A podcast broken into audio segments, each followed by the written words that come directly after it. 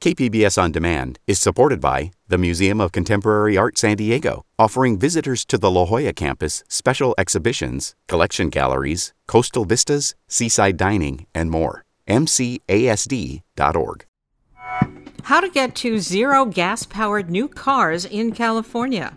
Starting in 2035, 100% of new cars sold have to run on electricity or hydrogen. I'm Maureen Cavanaugh. This is KPBS Midday Edition.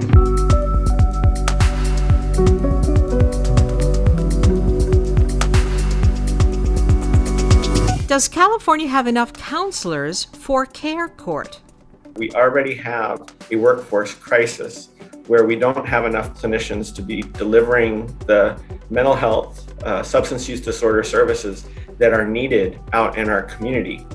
Broadway's The Lion King, Tchaikovsky, and more on the weekend preview. That's ahead on Midday Edition.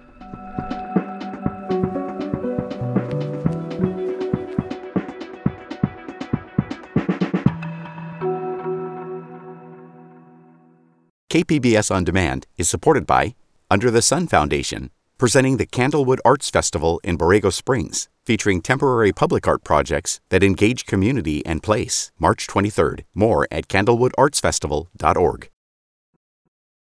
State regulators made it official yesterday.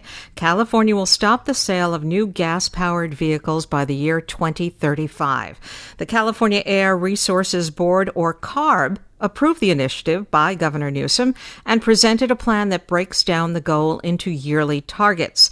There are many interested parties involved in the effort, from car manufacturers waiting to see what the huge California market will do, to environmentalists hoping for the greatest reductions in carbon emissions in the shortest amount of time. And the ambitious climate action goal presents some potential obstacles, from battery power to the electric grid. Joining me is Associated Press reporter Kathleen Ronayne. And Kathleen, welcome. Thank you for having me. Now, just to be clear, what kinds of new cars will and won't be allowed for sale in California by 2035? So, this regulation applies to the sale of new cars. So, after 2035, you could still drive around your existing gas powered car that you own. You could buy a used gas powered car. So, we're talking about the sales of new cars, and that's passenger vehicles. So, sedans, SUVs, pickup trucks, just kind of classic passenger cars. So, what this does is that starting in 2035, 100% of new cars sold have to run on electricity or hydrogen. Now, 20% of those sales could be plug in hybrids, which can run on battery, but also gas as a backup. So, it's not going to entirely eliminate new sales of anything that runs on gas at all. There's that little window for hybrids. And then this could also include hydrogen powered cars, but right now that's such a fraction of the market, like less than half of a percentage of what is sold. And so most people are shorthanding this to say it's, you know, 100% electric vehicles. How are the targets from the Air Resources Board going to begin tailoring California's new car market? Sure. So today, about 16% of cars sold in the state are electric vehicles. So already a fairly decent share of the market. And these regulations really start in 2026. So by that year, about a third of all new cars in the state are supposed to be electric. And then that ramps up over time. So by 2030, it's 68%. By 2035, it's 100%. And there's, you know, yearly targets along the way. Now, new electric and plug in hybrid vehicles are still much more expensive than gas powered cars. So, does this mean buying new cars is going to be out of reach for more Californians? I think it's hard to say exactly what the cost picture is going to look like as this regulation ramps up. It's definitely true that today um, most electric vehicles are really targeted at you know higher income buyers with prices of you know forty thousand dollars or more. But there are a lot of new electric vehicles and plug-in hybrids expected to be coming on the market. The state predicts that there's going to be almost 180 different types of these cars just by 2025 and there are also a lot of incentives that the state and the federal government are offering. So there's a tax credit of up to $7,500 that you can get that will sort of help people bring down these costs. And a lot of these car companies, too, they want to sell cars that are affordable because they have to sell all electric cars, right? And so General Motors, for example, has said that it's going to offer a small Chevy SUV with a starting price tag of around $30,000 that would be expected to get close to 300 miles per charge. So you know, I think we don't know exactly what that cost picture is going to look like, but these car companies are trying to provide a wide range of options, and there's a lot of incentives in place to help reduce that cost for consumers.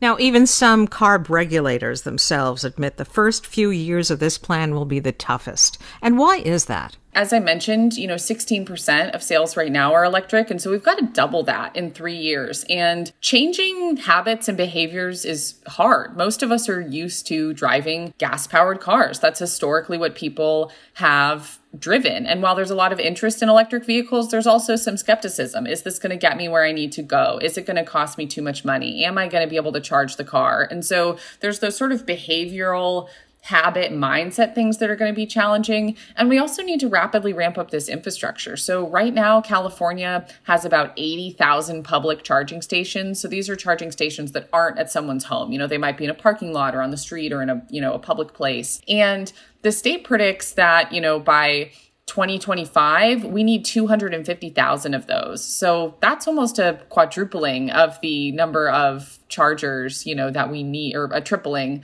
of the number of chargers that we need. So we've got to ramp up a lot of different things to make this happen and get people to want to buy these cars and believe that they can do what people need cars to do. Now, the effort to end gas powered car sales in California is a really big deal, not just for this state, but actually nationally. Tell us about the stakes involved for the nation's automobile industry. So 10% of vehicle sales right now happen in California. And as we know, because California's economy is so massive, when things happen here, they tend to have ripple effects. And so, you know, by nature, this regulation is going to spur car companies to make a lot more electric vehicles available because they want to be able to sell in California. And so that may end up having, you know, ripple effects in terms of the types of cars that are available. Beyond that, California for decades has been allowed to set its own tailpipe emissions standards. And a lot of other states, 17 right now, already follow our emissions rules on gas powered cars. And a number of states have said that they're prepared to adopt these regulations. And so, what's going to happen is it's not just going to be California that's setting that 100% goal for 2035. It's going to be potentially Massachusetts, Washington State, New York, all of these other places mandating this phase out of the sale of gas powered cars. Now, as this car sales transformation begins, what might people notice first? Will they see prices of electric vehicles going down? Will they see more charging stations? How will this sort of transform the landscape of buying a car? I don't know that it's going to be, you know, one clear thing that we will see first. I think definitely people are going to start seeing a lot more electric vehicles, you know, come on the market. I know someone from uh, Kia testified before the air board yesterday that by, you know, 2027 they're expecting to have seven different models of electric vehicles that they can sell. So I think it's kind of going to be a combination of seeing more vehicles for sale when you go to the car dealer, but also seeing um, charging infrastructure, you know, show up, whether it is, you know, in your apartment complex or at the mall parking lot or even on the street corner. I've been speaking with Associated Press reporter Kathleen Ronayne. Kathleen, thank you. Thanks for having me.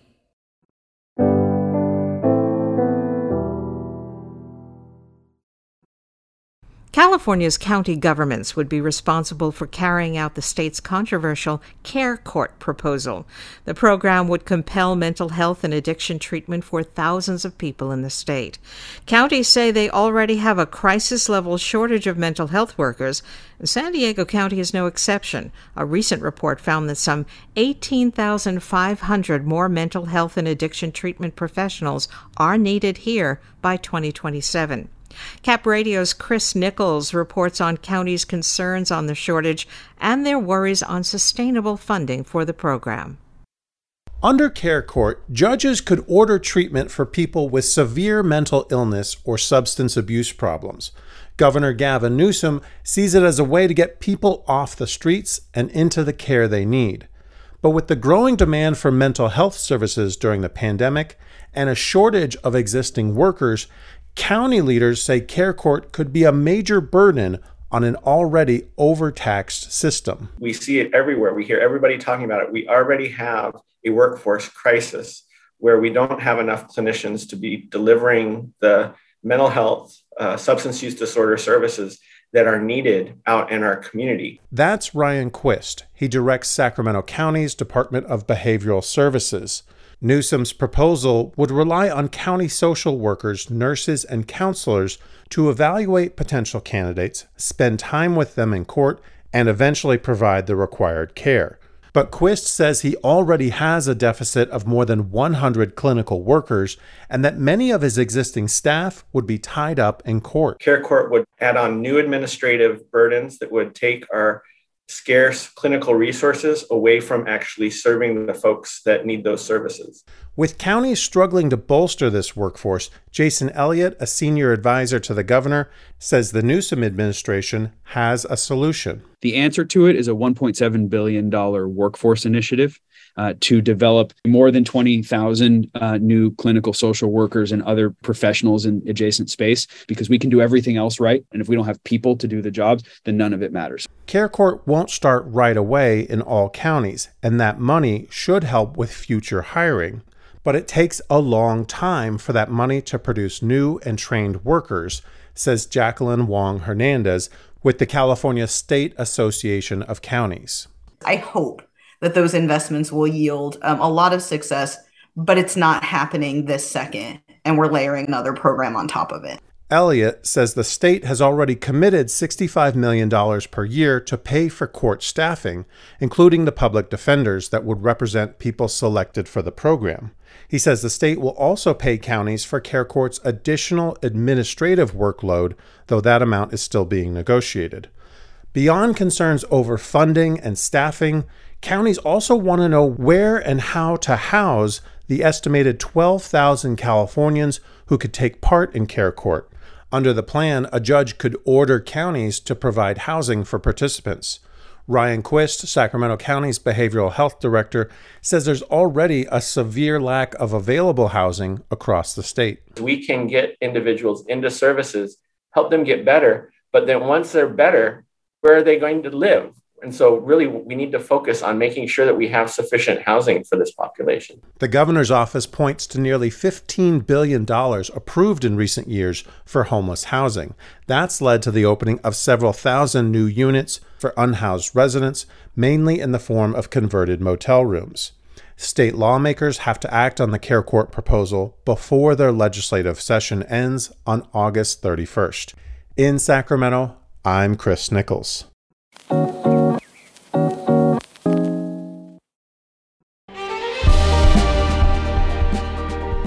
Hi, I'm Bill Hoehn. And I'm Ted Hoehn.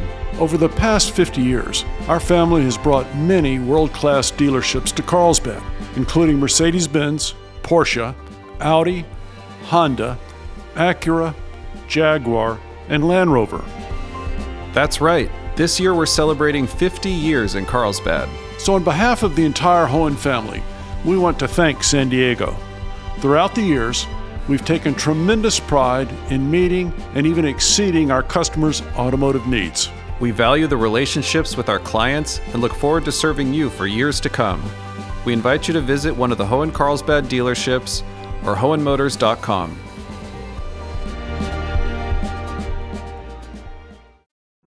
This is KPBS Midday Edition. I'm Maureen Cavanaugh. This weekend preview, we have visual art inspired by a mix of chemistry and long walks in the park, a Broadway show, the symphony, and more. Joining me with all the details is KPBS arts producer and editor Julia Dixon Evans. And Julia, welcome. Hi, Maureen. Thanks for having me. Now, let's start with a feature you recently wrote on visual artist Carmen Argote, whose exhibition is currently on view at the Museum of Contemporary Art San Diego downtown. Tell us about her work. Yeah, this exhibition, it's called Filtration System for a Process-Based Practice, which is such a great and fitting title for the show where these pieces, all of them are recent.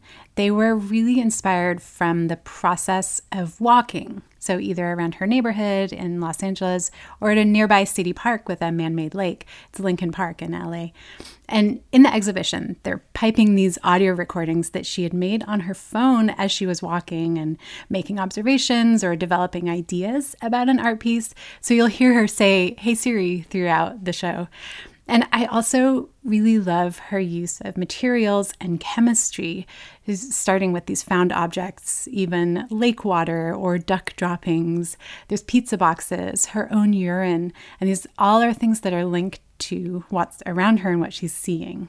The repetitive action of sort of searching and looking, walking and processing with and through the action of using and touching and being in relationship with the material to, to transform something that's very familiar into something to like basically see something that's hard to see that's artist Carmen Argote. And she combines these materials with things they'll react with, like iron powder, oak gall, lemon, pea, mineral oxide, cochineal, and the transformations with, with the colors and blossoms of patterns. It's all really striking. And at the exhibition, there's a mixture of sculptures and works on paper and those audio recordings. And it'll all be on view through October 23rd downtown. A little further north, the Institute of Contemporary Art San Diego is featuring a few new artists in the coming weeks. They kick things off at their Encinitas location this weekend with Carolina Caicedo's Aesthetics of Commodity exhibition. And what do you know about that so far? Yeah, this is a new regional artist exhibition. Carolina Caicedo is a really exciting artist. She's based in Los Angeles, and she was born in London to Colombian parents and has shown her work all over the world. But this exhibition, it's at ICA's North Campus, so formerly Lux Art Institute. It features her collection of digital collages that she has made from historical stocks and bonds, some of them featuring text overlays with statements about debt, oppression, capitalism, and slavery. And these documents are from three specific places Puerto Rico, Virginia, and Pennsylvania. And in these works, she's exploring the ways the financial term bonds has origins in the capitalization of slavery.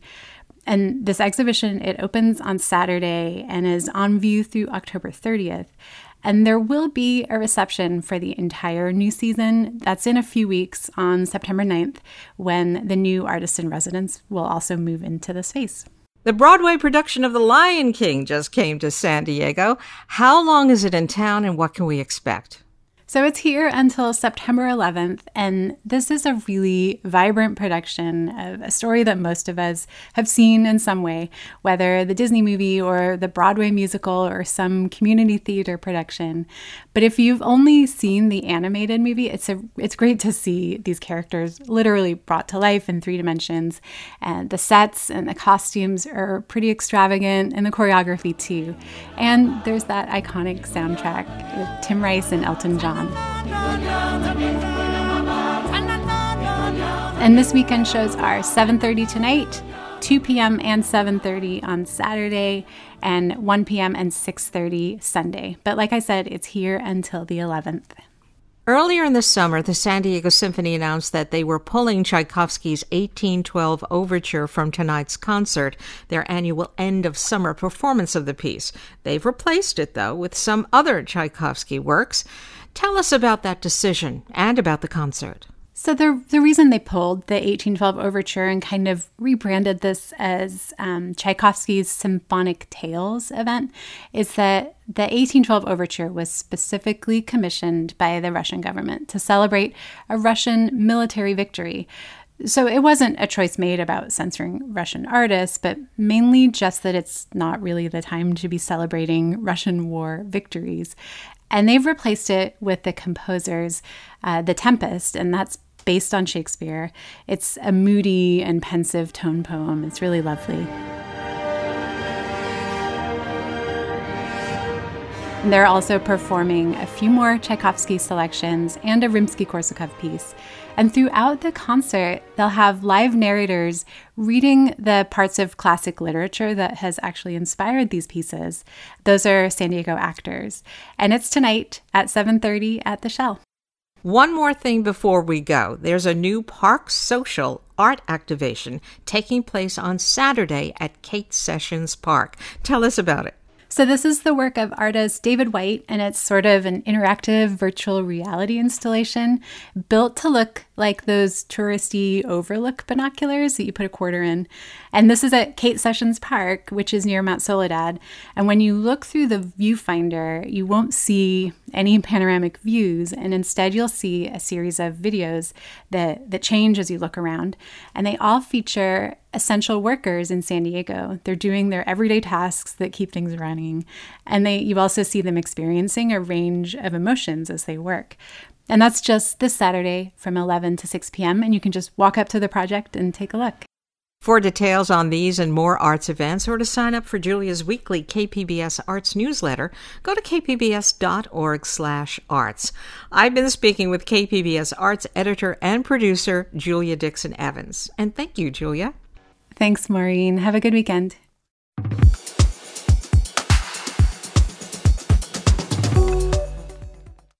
KPBS On Demand is supported by Under the Sun Foundation, presenting the Candlewood Arts Festival in Borrego Springs, featuring temporary public art projects that engage community and place. March 23rd. More at candlewoodartsfestival.org.